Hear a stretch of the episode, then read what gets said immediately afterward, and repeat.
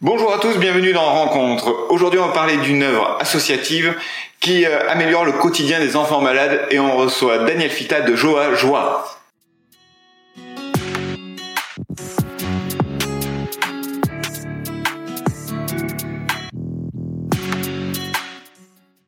Bonjour Daniel. Bonjour Bogdan. Comment ça va?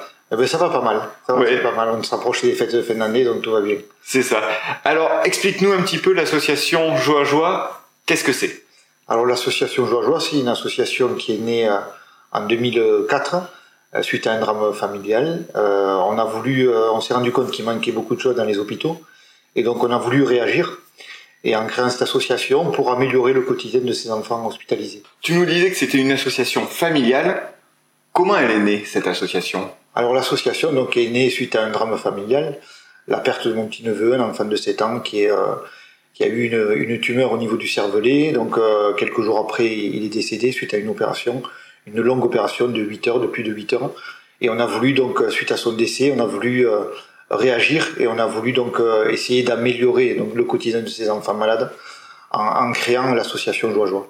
Et ça, ça améliore certes les- le quotidien des enfants, mais aussi des parents au final. Exactement. Voilà. Euh, le but principal, donc, c'est les enfants, mais qui dit enfant dit forcément parents.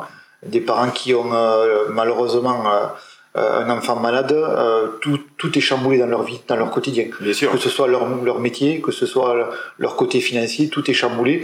Donc on essaye, nous, à notre petit niveau, modestement, de leur apporter un peu de, un peu de réconfort, un peu de lumière. Du coup, c'est euh, vraiment, ça fait un effet rebond. C'est ça, exactement. Exactement. Et indirectement aussi, on aide les soignants qui, euh, en fin d'année, après une année de, de, fin, de difficile, euh, comme on connaît tous maintenant de plus en plus dans les hôpitaux, euh, on, on leur apporte toujours pareil un peu de joie, un peu de, un peu de légèreté, on va dire, pendant les fêtes de Noël, qui sont compliquées pour tout le monde. D'accord. Donc concrètement, améliorer le quotidien des enfants hospitalisés, c'est quoi concrètement pour les actes vraiment? Alors concrètement, c'est, euh, on s'est rendu compte donc qu'il leur manquait des choses basiques, que ce soit des consoles de jeux, que ce soit euh, des peluches, que ce soit des jouets tout simplement.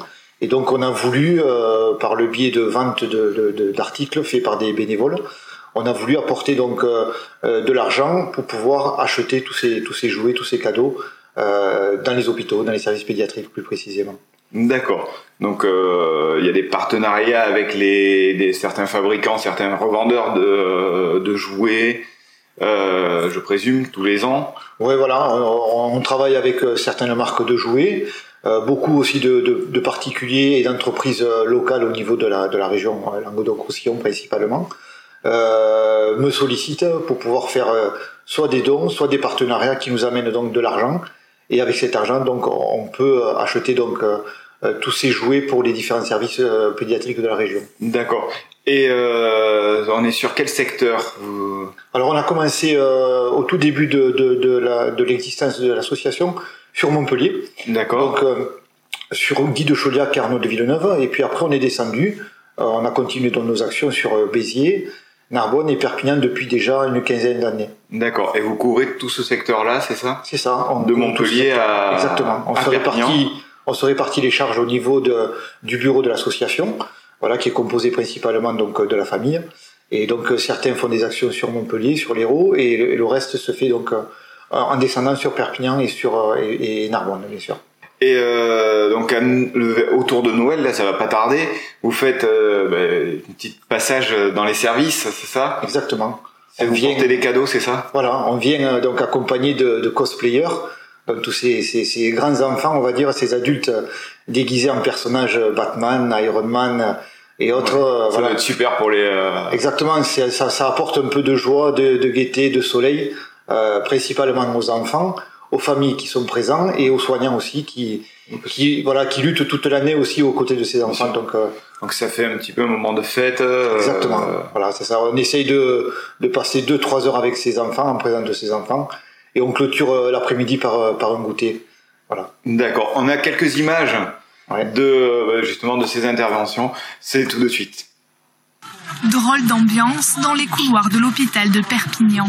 Dans le service pédiatrique, des super-héros, un magicien et le Père Noël.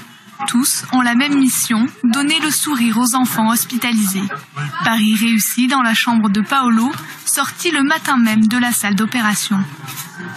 J'ai eu Batman, Spider-Man, euh, La méchante reine. la méchante reine, Et je trouve. et je trouve. Et le roi Star Wars. C'est impressionnant. Sous ces costumes, la vingtaine de bénévoles distribuent des cadeaux et offrent aux enfants une parenthèse de bonheur. Donc euh, bah, maintenant, on va s'approcher du mot de la fin. Qu'est-ce que tu peux... euh, Ah ben, alors l'association, depuis euh, maintenant 18 ans d'existence, euh, n'a fait que n'a fait que, que grandir. On a on a de plus en plus de de, de sollicitations euh, par les hôpitaux ainsi que par les partenaires qui euh, qui se sont rendus compte que l'association était une association euh, sérieuse qui apportait énormément de choses dans les services pédiatriques. Donc dans les projets pour 2023, on va travailler avec euh, des grands chefs euh, culinaires de la région. J'en dis pas plus, c'est un secret. Et Ça, ça va être intéressant, ça. voilà, Là, ça, ça me plaît. voilà. Et on va tourner normalement autour du rugby parce que l'association est partenaire avec euh, la Fédération française de rugby. Donc euh, on a un projet qu'on espère pouvoir mettre en place pour 2023.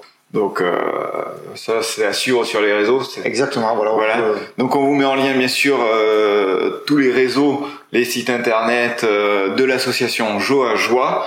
On peut aussi dire que pour les entreprises, s'il y a des entreprises et même des particuliers qui veulent faire un don à l'association, c'est possible.